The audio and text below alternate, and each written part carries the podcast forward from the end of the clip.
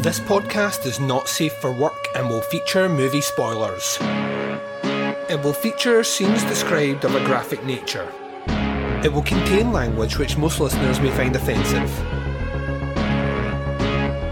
Welcome to the podcast Under the Stairs.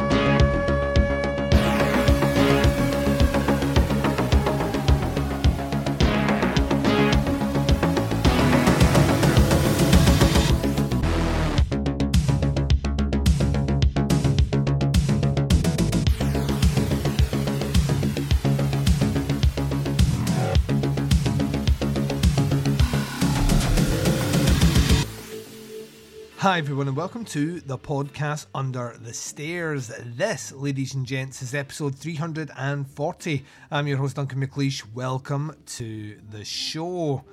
On this episode, we continue our box set series looking at the Lenzi Baker box set. Joining me on this series is, of course, my good buddy, Dave Parker. He'll be coming up after the first break as we look at our second movie in this four film box set series. This one is So Sweet, So Perverse from 1969.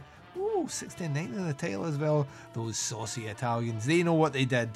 They know what they did. Yeah, um, this brings us to the halfway mark of this box set, and uh, the way we're going, we'll probably have it concluded about the end of the month. And then I'm just going to put it out there Dave Parker has fired about 40 ideas to me about where we can go next, and all of his ideas are fucking amazing. So we are going to continue doing reviews, and I can't wait to get to them. So yeah, and yes, I haven't forgotten. There's a brand new Giallo box set being announced. Forgotten Gialli box set number four. Yes, I pre-ordered it. Yes, I hate myself. And yes, we will probably review at some time down the line. Down the line, ladies and gents. Um, tons of stuff coming your way this week. We are starting right here on Monday with this episode. On Wednesday, you are getting a special screener episode ahead of the movie's formal release on Shudder. We'll be doing a screener title for you on Wednesday. On Thursday, we kick off the inaugural episode of what I have dubbed Bazzy's Backdoor Cinema.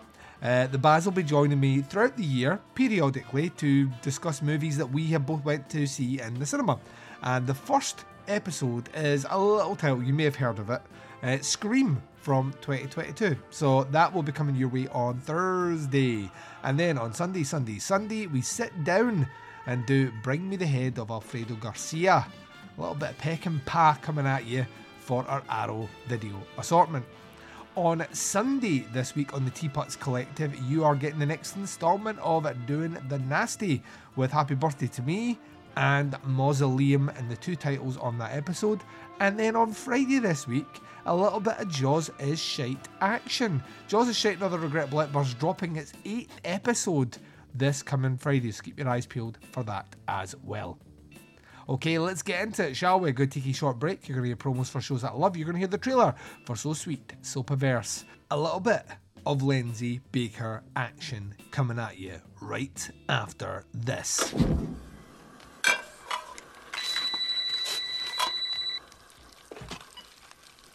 Hello? Hello, who is this? Who are you trying to reach? I don't know. Oh, I think you've got the wrong number. Do I? I'm gonna hang up. Wait, don't hang up. What's that noise? Popcorn? You're making popcorn. Uh huh. I only eat popcorn when I listen to podcasts. I'm about to listen to a podcast. Oh, really? Which one? Probably the podcast on Haunted Hill. Is that the one with the two guys with the beards? Uh, yeah, Dan and Gav. Dan and Gav. Yeah, that podcast was scary. I liked it.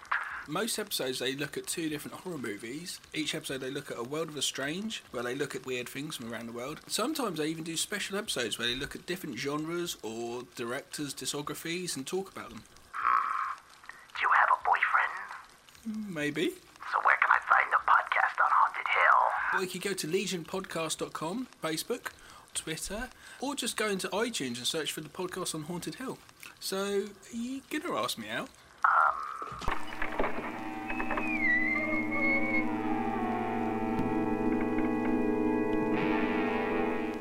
She knew that in the shadow there was a shadow ready to strike.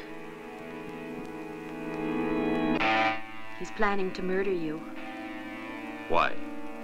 He's been offered $20,000 to kill you. By who? He knew that this blood, this strange trinket, hid a spine-chilling mystery of which he was a part.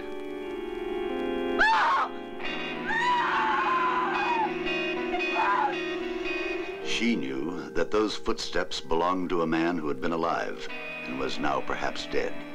A man who disappeared from the living. I disappeared at the right moment to reappear at the right moment. She had seen him killed.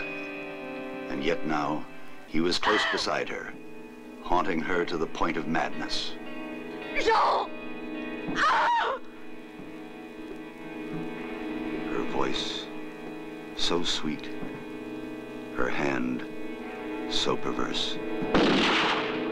Her body, so sweet, so perverse.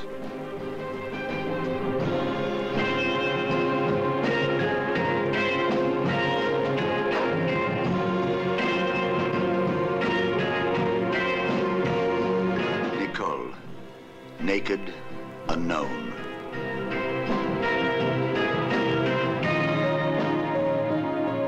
Surrounded by vice, violence.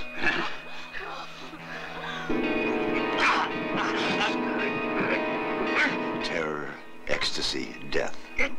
Caught in the gears of a monstrous machine that was dragging her down into a bottomless pit. His hands. I'm always ashamed and angry for feeling that excitement. Nicole, so sweet, so perverse.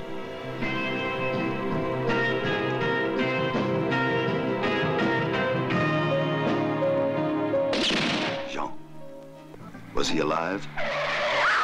Or was he dead? All that he touched was so sweet, so perverse.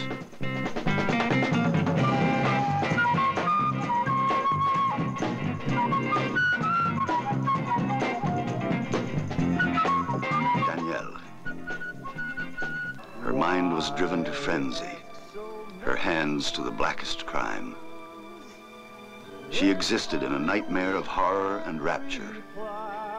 Even the air she breathed was so sweet, so perverse.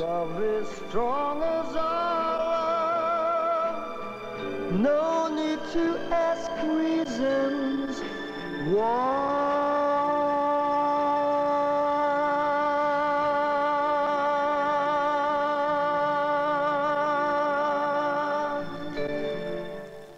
Welcome back, ladies and gents. So, when you hear this episode, this will be in a completely different year. But, ladies and gents, I will have you know that in a December, one December night in Scotland, and probably not nighttime where my co-host is, we uh, we decided we were going to sit down and talk about disc number two in the Lenzi Baker box set. Joining me for this entire series is the phenomenally talented Dave Parker. How's it going? I feel like there's sarcasm in there. Well, No, that was- that was from the There heart. should be. That was like 100% from the heart.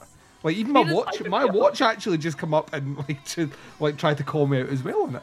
It's like what the fuck's going on here? What was that? I said my watch started like answering me back there as well, and I was like, Yeah, I heard no, no. something. I I thought we were getting an echo, but I didn't know what was going on. No, my watch, try. my watch was calling me a liar as well, so um, which is worrying. It's telling you to speed up. the Zuck is recording you right now. no, you like got you got that booster right. You got that 5G going. Crazy. oh yeah, like I've got, I've got, uh, yeah, I'm being monitored by Bill Gates, Mark Zuckerberg, five G. You're basically your own fucking internet server right now. Yeah, I'm connected. I'm like, as like, I'm glad they brought the Matrix back because I'm pretty much there now. I'm in there. Yeah. Um. So, but like the problem is, I am so sarcastic most of the time that even when I'm being sincere, people think I'm sarcastic. Um, Yeah, I think I give that too. Like Yeah. I'm just naturally a dickhead, so people just think I'm always mad. Like, why are you mad? It's like I'm breathing, bro. I'm not mad. this, this is me. Like, accept me. I remember my. This is completely ti- ta- like a tangent, but I remember just sitting there and just looking at my dad, like, "Why are you so mad?" He's like, "I'm not mad. This is how I fucking want."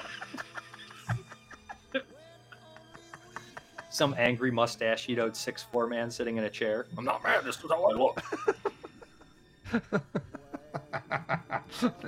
There is there is an equivalent, uh, a male equivalent for resting bitch face, and it's just Yeah, like it's, it's, a, it's a guy you don't want to approach. yeah.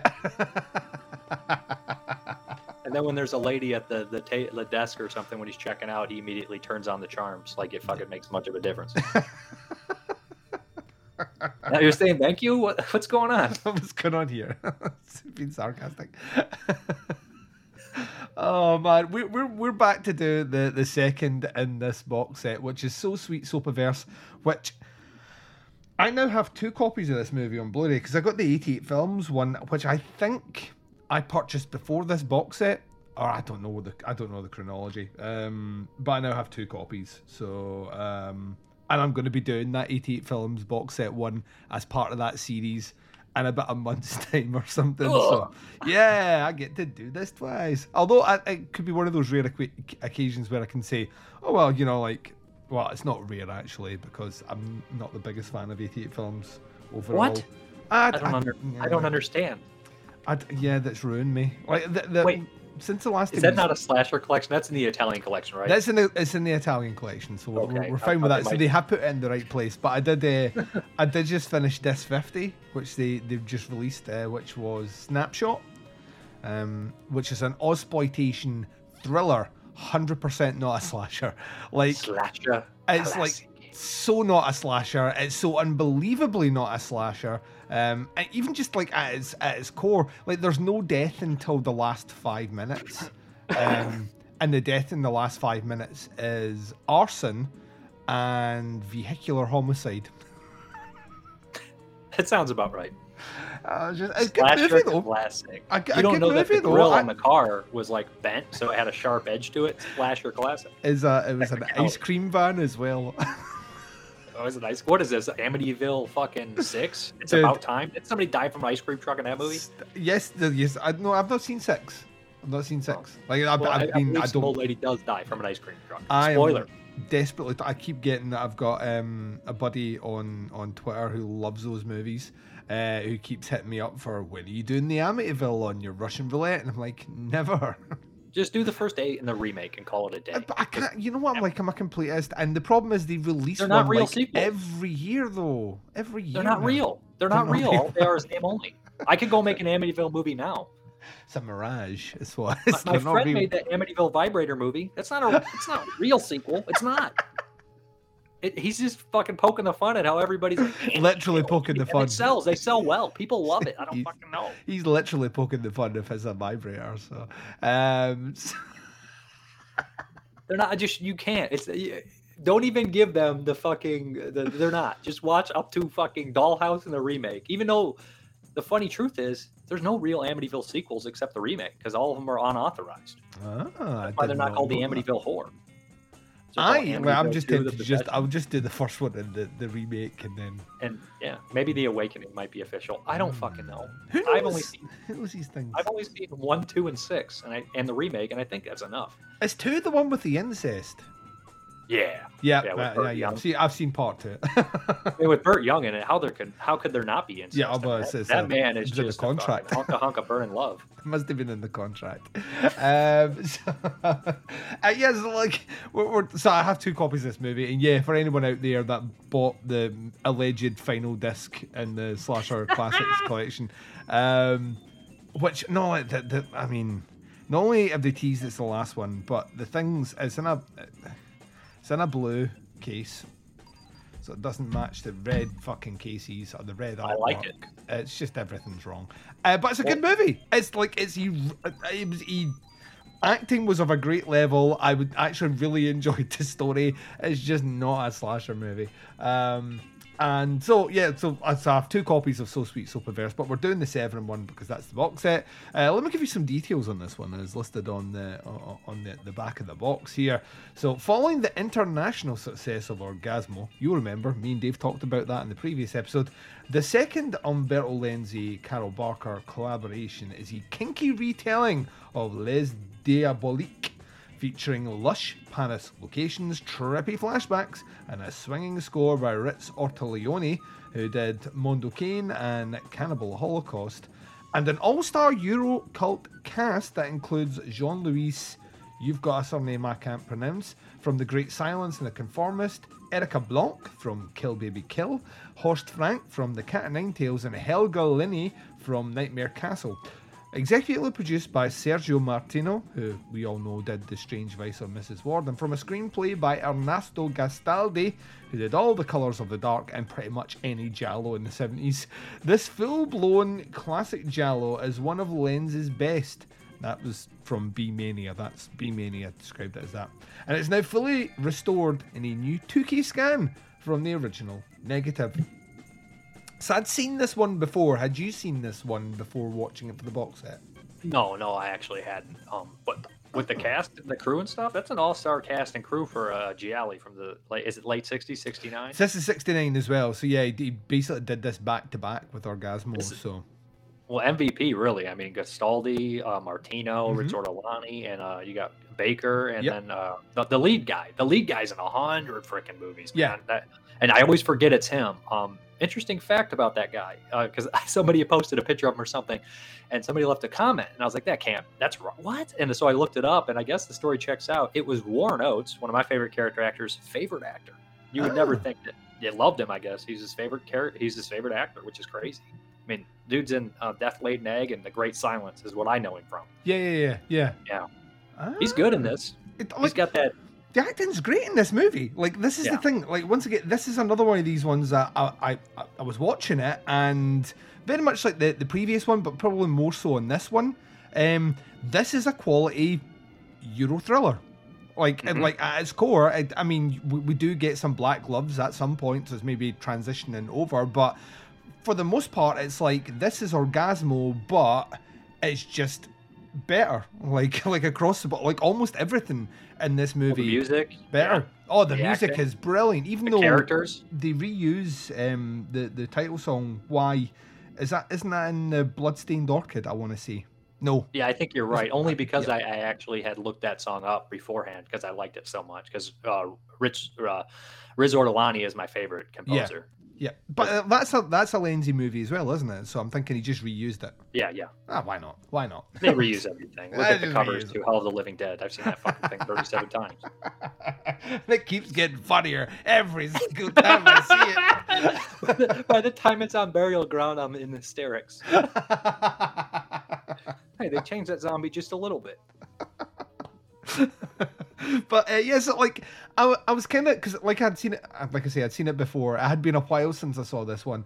Um, interestingly, like I don't know, like like because you get like these things in your brain where you blip and you sometimes for you misremember things, and uh, my memory had recast for whatever reason had recast uh, Baker as the the other woman and this one Erika Blanc. So I I thought she was the one who's being tragically used in this movie, which kind of makes sense because she's tragically used in Orgasmo. Um, but like she she must have been having a whale of, of a time with Lenzi. She made these two movies back to back and is playing two completely different sides of the coin.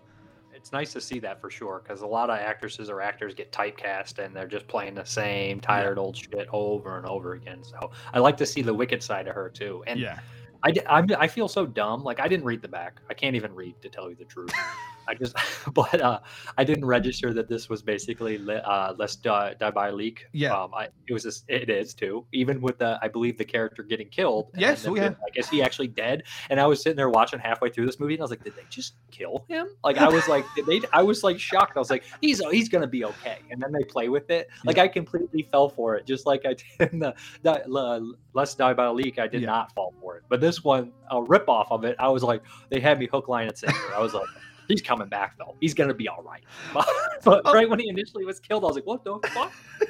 And like there's like because there's like literally because uh, once again like it's kind of I don't know if it's uh because it's not like it's clearly I don't know if this is from the same source material or if this is them just doing a retelling of it. But like I love the fact that like we're, we're gonna we're gonna twist some things, but it has to be set in Paris. has to be set in Paris. You know what I mean? Like there is like, well, we got to set it in a certain place to get the money. Yeah.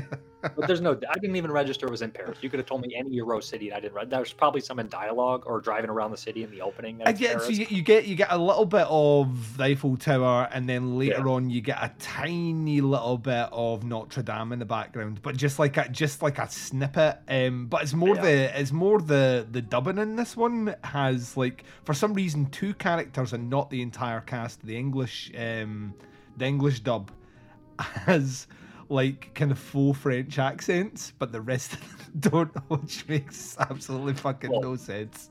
the John uh, the actor John. Uh, I'm not going to say his name right. He's French, so I mean, Yeah. I mean, he probably was co-produced by France, and they were like, "Well, we got to get a star from France in there." Then you had the Baker, and Horst Frank is a German actor. If you That's right, yeah. Who plays Klaus, the German?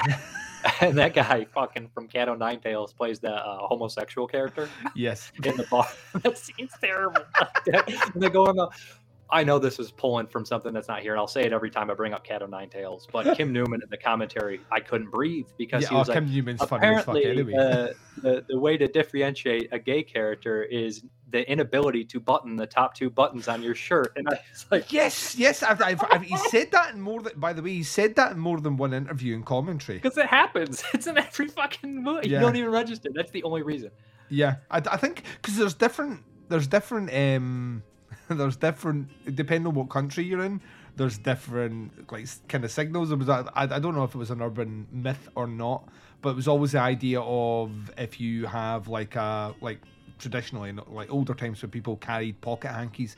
If your Oh, pocket yeah, yeah, hanky was and a, diff- a particular side, or if it was in a, sticking out of a particular pocket, that also was a signal to to other homosexual men that you are Cruising. Yeah, basically Cruise. I know yeah. Powers Boothe, man. I know Powers Boothe. He told me that story personally. Ah, there we go. no, I'm just kidding. But that, Alright. like, I would have I thought you had the inside track there. I was like that. See, but like, but no, like you, you get all these, but um, yeah, like. What what I like about this, there's a couple of things that I, I'm kind of iffy on overall. Um, because like I say, I think this is like I think this is a like a marked step up. I think it like the locations and just the cinematography is a lot more fun and playful. And this has got like the you like uh, there's a lot of Lenzi in this. A lot of those kind of a character opens the door, zoom in on his face, like zoom, just fucking camera up in the guy's face, uh, for, for emphasis, uh, which is you know it's, it's classic Lenzi. But Yeah, I, if you have blue eyes in, Yeah. in an Italian film, half the movie is your eyes, and that Horst Frank has blue as fuck eyes, so it's like he's Oh, like I feel wait like to the next movie. A Quiet Place to Kill has Jean Sorel, and uh, and his eyes are like you could bathe in his dreamy pool eyes. that's like the first movie where the male is more attractive than the female. That's right. an Italian movie for me.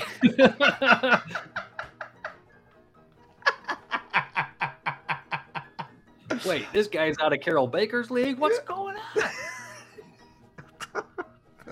Yeah, Carroll Baker's punching above her weight. that guy was like, what was he in that one? Uh, the shock treatment, the one that uh, Severin put out. That's like right. the Yeah. French thriller, and he had to be getting up there like 35 40 you know what i mean Mm-hmm. and like at that age not that there's anything wrong being that age like he still i think i think he dropped off and it was like for that age it's like it's kind of crazy that he's that uh, you know an established actor doing Yeah. that still i mean obviously he's a, like one of the heartthrobs so he's like fuck it Well, I that's he in that. was. He was for the longest time. You had him in your movie, and you know you were you were kind of set. like you know, another so- french like pretty guy in the movie Yeah, yeah. Uh, but there was a trade off there every now and again. Um, what what I like about this movie, another thing I like about it is, I really do like the back and forth in this one. Because I mean, if you've seen Les uh, Diabolique, then you kind of know. If you haven't, I would recommend you see it anyway. as- or if, you watched it and didn't even register because Yeah. you're a dum dum then you won't. like to be honest, that movie came out and then everyone ripped it off. So it's like Um, psycho Yeah, like it's exactly like Psycho. Like th- those movies come out, and like Eyes Without a Face as well. Like when those movies come Yeah. out, it's just like there's a sea of people that just make that, especially if they're foreign movies as well.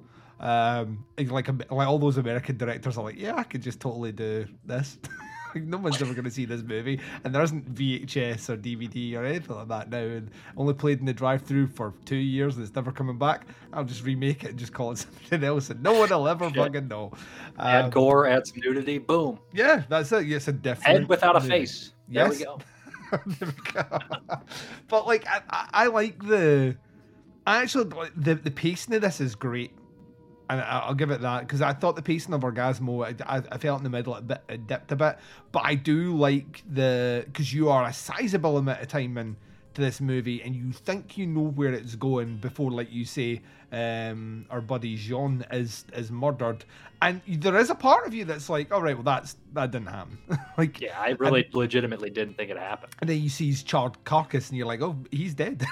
like, like, I don't think he's coming back unless it's a fake body. And the Yeah, movie keeps, yeah, like the the fact that you have, um, you have Erika Blanc's character like constantly, like the guilt kind of creeping up on her and her thinking that's going on but then you find out ultimately it's because she's being played uh, very cleverly by um, by Baker's character. Oh and she's she's like she's 3D chess in this. She's like ahead of the game on everything or is she I do love the end of this movie. I'm jumping a bit of the place but I do love the end of this movie like just like the scenario where like this cop's just going on holiday and he's not actually following her. And she's like oh shit the cops in the fucking plane.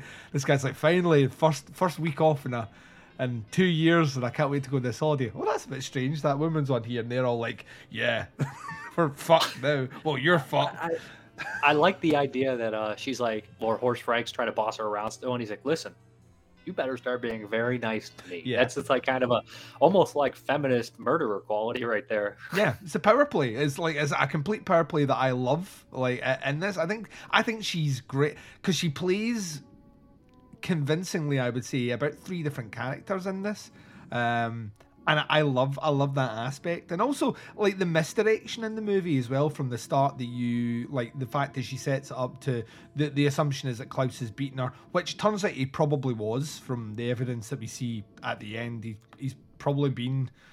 A Mix bit truth with with her. fiction is the best way. Yeah, yeah, like she just leans into that, so it's it's more believable to her character.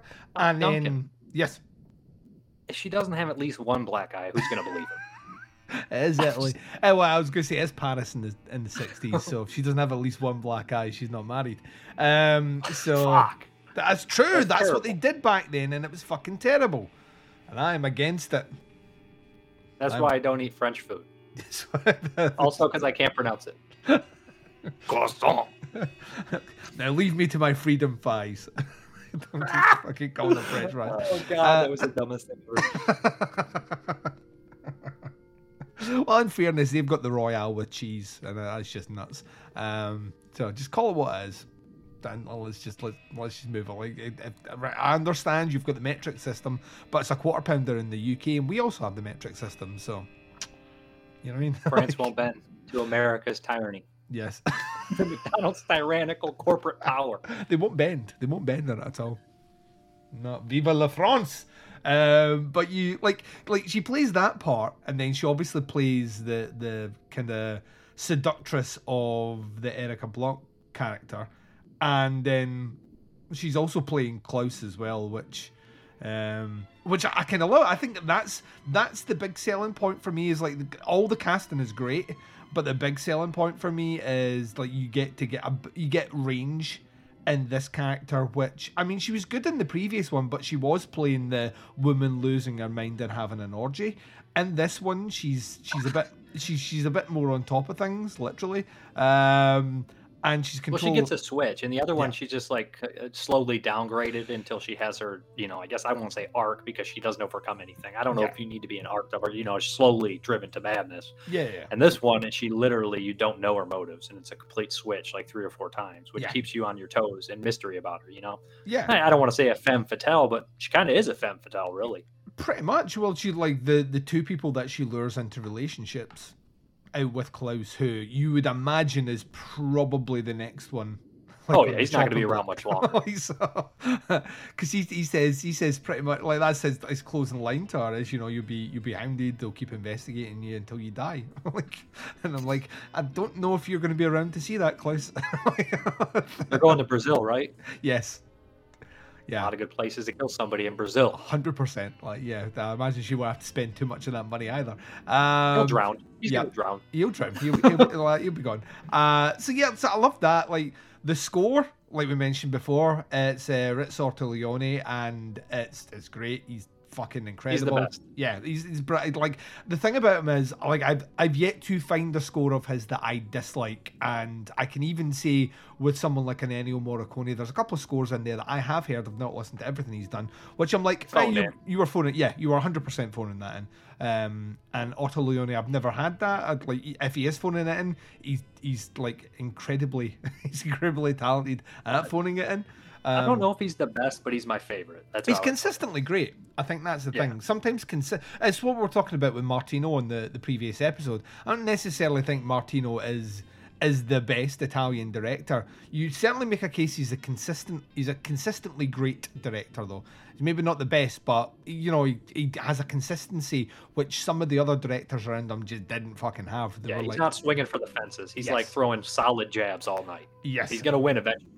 Yeah, and I mean that that wins out, and I think there's a reason more people have come to him later on, as you know, he's like certainly I don't know if his name was in the you know in the, the, the kind of the top three, top four at the time, but certainly he is revered that way now, and I think rightly so in a lot of respects. So Yeah, for sure. you- so you've got that, and like I say, you've got also um, just some like this feels fun. This is a fun movie, and uh, the, what like it has the worst title because the, there's there's literally, I mean, the, the you, if you watched Orgasmo, which is basically all about orgies and. Uh, and, and dirty threesomes and, and you know and, and, and going insane uh, and drugs and all the rest and then you go to watch the next movie which is so sweet so perverse like oh dear um, and it's kind of it's kind of almost um, on some level uh, it's like a juxtaposition against what you actually see and i think that i think that kind of works for it as well in that i think you're you constantly think it's going to be more more lurid than it actually is um, and this to me shows great restraint from from Lenzi. Even in '69, he could he's done a movie which has been a bit more saucy than this, but he, he you know he seems more invested in the story, and that works for it. And then I think the only thing that I think is a negative from my point of view, and well, it's twofold, right? So one, and I'm not really going to hold it to this, even though I was bitching earlier on about the slasher classic collection. Um, it's not a giallo is is not. And I know there there's a case for a subset of pre Crystal Plumage Giallos, which are more. I think they're their own genre of giallo. I would say it- the same. I would group them and have them as their own entity. yeah, because there's I, like I said, there's like three or four different types of giallos. Yeah. But after like it's eh, eh, arguing what's a giallo and not is really kind of like what's arguing what's a slasher. It's this like is yeah, after- it's maddening after a while, and it's fruitless Yeah. as well. Like it doesn't like ultimately, it's not going to make you any better. And I don't know who I'm trying to win over. If you know what I mean, like I don't know if I'm trying to yeah, win over the end of the myself. day, or- like I don't even care. yeah. and the but the other thing like- the other thing I was going to say is that like because of what is based on or even the first time I saw this and I didn't know it was you know like a kind of retelling of Les Diaboliques but it's a movie that I know really well. Like I kind of anticipated where it was going. Um so I don't think it's but then I was trying to think of of the time and I think you that's a key component with these things. I'm looking through the you know the eyes of someone who has a, has went through books with lists of movies to watch because they were really really important. Your average cinema goer back then probably hadn't seen that movie, and as a result, this felt fresh. So Yeah.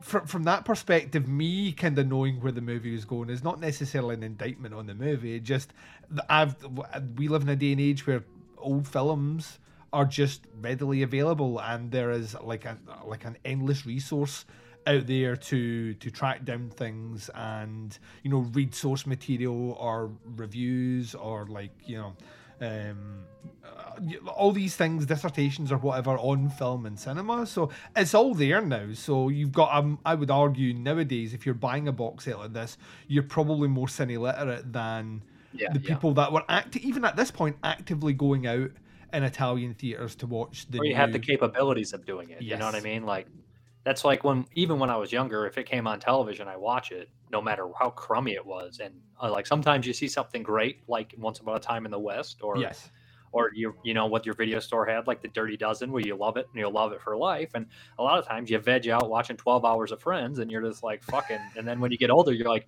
I would never watch Friends again. You would have Yeah. to pay me an exorbitant amount of money to watch that garbage, straight garbage. Like I'm, I'm mad about Friends. Fucking shit show. Like Seinfeld's great. Why is Friends so bad? I don't understand why we were watching this. They would just be anything. Friends is the McDonald's of television. It really But, like, is.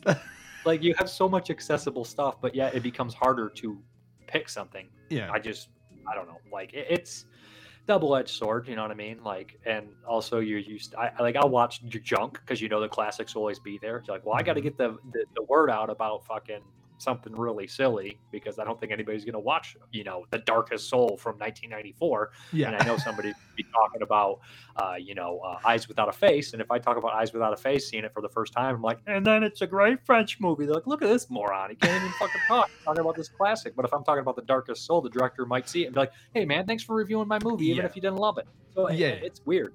Mean, It's like we, we do live in a like we, we do live in a, a a completely different climate. So when you're like looking at a movie like this, I think you, it's something that I'm conscious of and I, I, try and take it account. But I mean, overall, I think this th- there's something to be said about this one where we're two movies into a partnership of a director wanting to work with a particular actress, and we're we're already creating something that I would class as you know a substantial a substantially more entertaining movie than the previous one. And just a good thriller. I mean this is like it, it, it doesn't necessarily reinvent the wheel nor does it have to but i think it's competent enough all the way through it. It delivers a couple of shocks for sure um, if you're not expecting them which is the definition of a shock. Um, but then ultimately like the, the ending. I actually like the ending as well. It doesn't feel the need which I mean we're post Psycho, so there's usually a there's usually some sort of psychiatrist explaining how things happened. Simon just Oakland was on that plane. You didn't know it. He's the, he's the pilot. I like I like ready over to PA. what happened was I like I like the fact that they're just like she's so infinitely cocky that she just managed to get away with everything. And like I do like the thing as well of like even like she, the way she she puts it over is she's like, listen, I got I got the money, and you know, and I didn't kill anyone. You killed people. So if anyone's going down, you know, uh, even if there's any for it, like, there's no such thing as forensic evidence back then, but you know, like uh, even if there was some forensic evidence, guess what? It's pointing at you. like I have an alibi. I and was she's in, also smart and attractive, and Yeah. she can probably get away with fooling a jury because Yeah. that guy looks like a killer. got he's well. Klaus, yeah, Klaus the German, yes. Klaus the German looks like a killer. He looks like a Nazi. yeah. He's in, he looks like every Nazi villain I've seen from old movies. He even says at the end, he goes, Natürlich, which means naturally in German. And I was like, oh, you're right. You're just, there's a big target on you, my friend. Indiana Um, Jones is coming for your ass. Just wait ten years. but yeah, like, I, I, I think it, it's not, it's not a remarkable movie. I wouldn't even necessarily say, like, I, we spoke about this before. I like Lenzi gets, like, in the 70s, especially when he starts doing the more kind of, more traditional giallo thrillers, I think he finds a different stride, which is much more entertaining to me. But in terms of fitting the brief for late 60s kind of Euro thrillers, I mean, this is ticking all the boxes. There isn't anything in this one that I think, ah, it's a, you know, a misstep there, or there's, you know, even even the quirky characters that he like interacts with throughout it are quirky there for a reason. That's just that's just part of the genre. You just to expect that. Um, so yeah, I was, I was like, it's like I say, I'd, I'd seen it a few years ago. I knew I was going to have to be watching it again for the other box set without thinking. Well, sorry, for the other series without thinking it was in the box set. So watching it this time around, I was kind of. It's not going to score the highest grade ever, but I, I come out smiling from this one. I think it's like having seen I've seen the next movie as well. The only one I hadn't seen in the, the, the box set before watching, obviously I hadn't seen Orgasmo, but I thought I had. But I've never seen Knife of Ice, so that'll be a first time watch movie. But I have seen A Quiet Place to Kill because that is Me too. also in. Um, no, is it? I don't know if that is actually now that I'm thinking about. it. I don't know if it's. I have seen it, but I want to say I'd saw it for the 88 films as well. But maybe I've just made that bit up. So I've seen that one before, and I, I know that one is good. But my memory is that I didn't like it as much as So Sweet So Perverse. So I'm genuinely interested to see because I preferred this viewing of So Sweet So Perverse a lot more than the previous viewing. So I'm wondering if A Quiet Place to Kill also comes up on a rewatch. So yeah, I'd, I'd, I'd fun with this one, man. I, I like um, this is uh, you're right though. We had a conversation what about a month ago when we were we were originally planning to do the first review and you were like, uh, I mean, these two movies, like, they're kind of similar, and you are right. It's about rich people and a, like a, a kind of sordid three way and murder and and they are like so like. My but Place to Kill is even more, if I remember correctly. I, I think you're right. I think you are To right. Orgasmo. I don't Yes. know. If, back to back, I'd be like, I don't know what's going on. Yeah, so this is all one movie. Um, so, but yeah, like I think this one is yeah. That, that- I I enjoyed it. I enjoyed it. Um, I, I'm really glad to, to to check it out for this one. And uh, is there anything else you want to say about this one before we we extend our, our grades out for this one to find out um, what we think? Just just a quickie. Uh, Beryl Cunningham is in this, the African American girl. Yes. And uh, I register her because she was in like four movies that I watched for 1970, and she was just kind of a character actress that stuck in my head, and I just memorable. And I think maybe her best performance, she was in what is it? Death occurred at uh, last night and um, or midnight, whichever it's called, and the one Snake uh, People, Snake, Snake Curse, Snake Woman, or something, Snake Woman. And she was Oh. good in that. That's a that was a cool movie. That was uh, different. So yeah, she's just a character actor who pops up in a bunch of these Italian movies from like uh, late 60s to early 70s. She's also in Secret, uh, The Secret of Dorian Gray from 1970, which Mhm. ended up making my top 10. So yeah, I mean, she's in a bunch of movies. She has one glass that has brandy in it, one glass that has another alcohol in it, and she in this movie takes off her top and has the most fetching butterflies over her nipples.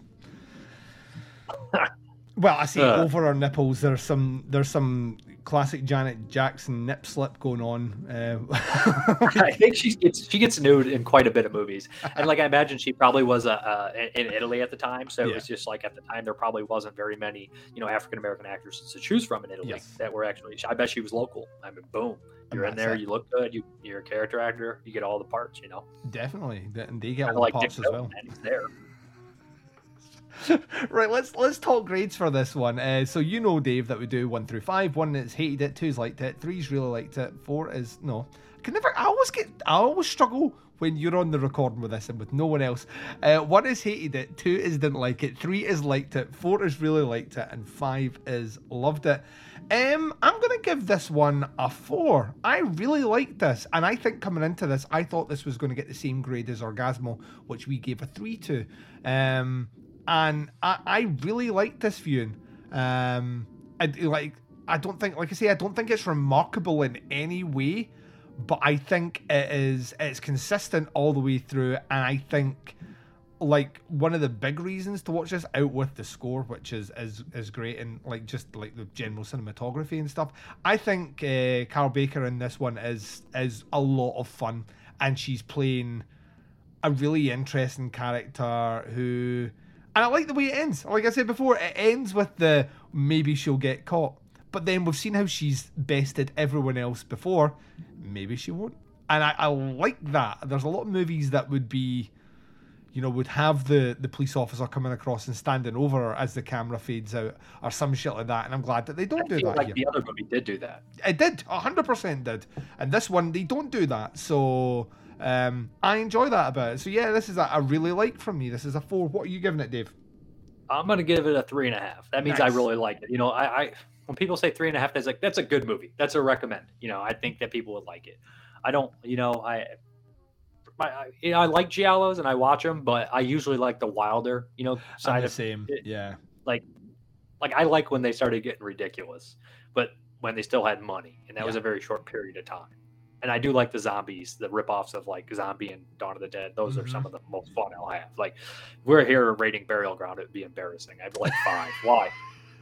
I can't help it. I don't. I can't help it.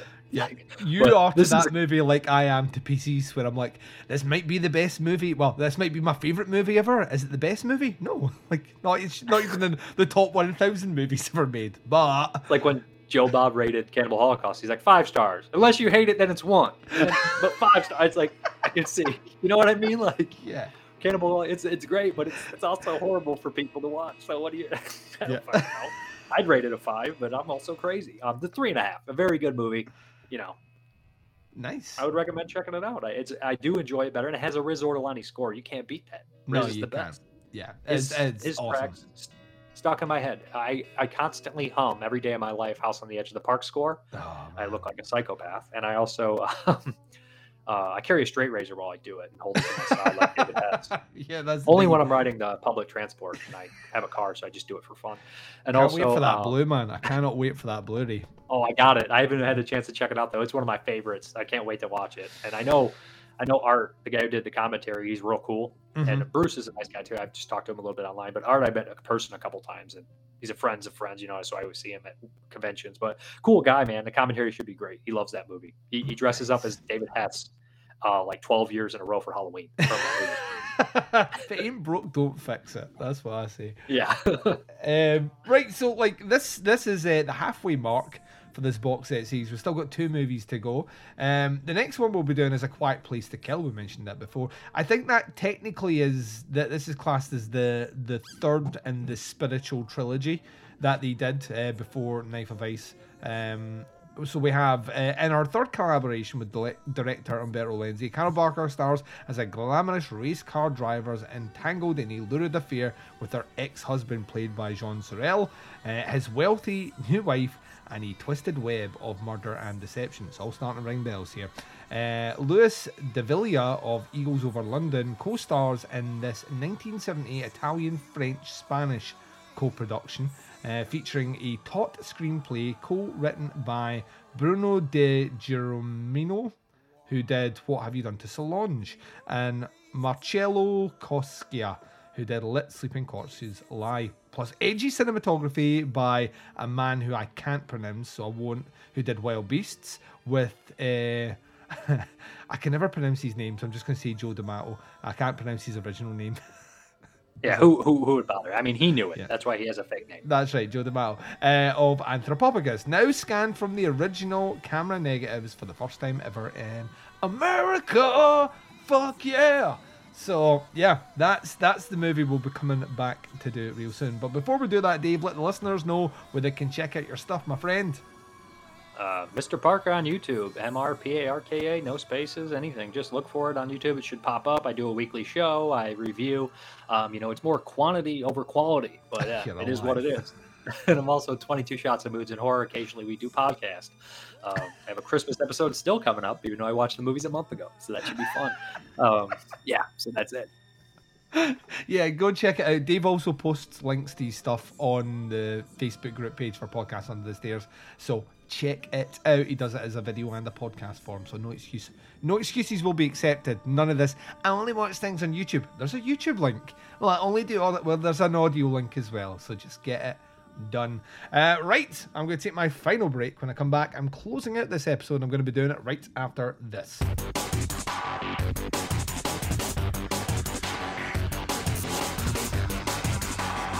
You're listening to the podcast Under the Stairs.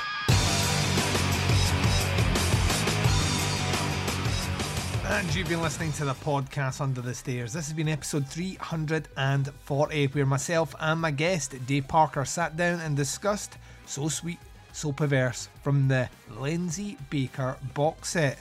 Like we said, that was recorded last December. So I say last December as if it was like fucking years ago. It was recorded about three weeks ago. So um, I've been kind of giddy to put this one out because well, you heard it in the review. Kind of dug this one quite a bit. So, yeah, we have two more movies left to cover. Um, those will be coming this month, I imagine. I can't see us dragging it out much longer. I'm looking forward to doing that as well. And if you like that box set action, and I know you love that box set action, you won't have long to wait before the next installment of the Gamera series. That's right, that big old Gamera box set that Arrow put out. Myself and Derek Bourgeois are working our way through that. The next installment of that series dropping next week. So yeah, keeping you guys busy. There's a multitude of ways to check out podcasts on the stairs. Wherever you're listening to us right now, hit subscribe. That way you get the shows as and when they drop and access to the entire back catalogue of Teapots content. Don't stop there though. Subscribe to our sister feed, the Teapots Collective. You get shows like Opera Omnia, Where to Begin With, Doing the Nasty, and Chronicle. All those shows and their archives are all available on that feed. So subscribing to Teapots Collective and the podcast Under the Stairs is the best way to support what I do under the stairs. Alternatively, you can jump across to our website, teapotscast.com. Links to all the shows are there, as well as a link to Jaws' Shite and other regrettable outbursts. A booze based banter entertainment podcast, which is coming back to the airwaves this week. On Friday, we'll drop episode number 8 of the series. A great time to jump in and hear four boozy Scotsmen talk about terrible life choices, weird news stories from around the globe, and your listener emails live. Jaws' Shite and other regrettable outbursts exclusively available on teapotscast.com. If you want to interact with me on Facebook, facebook.com forward slash groups forward slash teapotscast will get you the podcast under the stairs. Teapots Collective can be found at facebook.com forward slash teapotscast and Jaws' Shite is at facebook.com forward slash groups forward slash regrettable pod. You can, of course, interact with myself and the Baz on the twin prongs of social media sexiness. Instagram and Twitter both can be followed at teapotscast. The podcast Under the Stairs returns for a special screener review episode of an upcoming Shudder title this Wednesday. That's right, this Wednesday. And then on Thursday, it's time to get down and a little bit saucy with Bazzy's Backdoor Cinema episode number one, covering Scream 2022. So, until then, wherever you are, wherever the time zone is, and whatever you're up to in this big bad world of ours, please take care of yourselves out there. This is Duncan McLeish, broadcasting live from under the stairs, and I am signing off.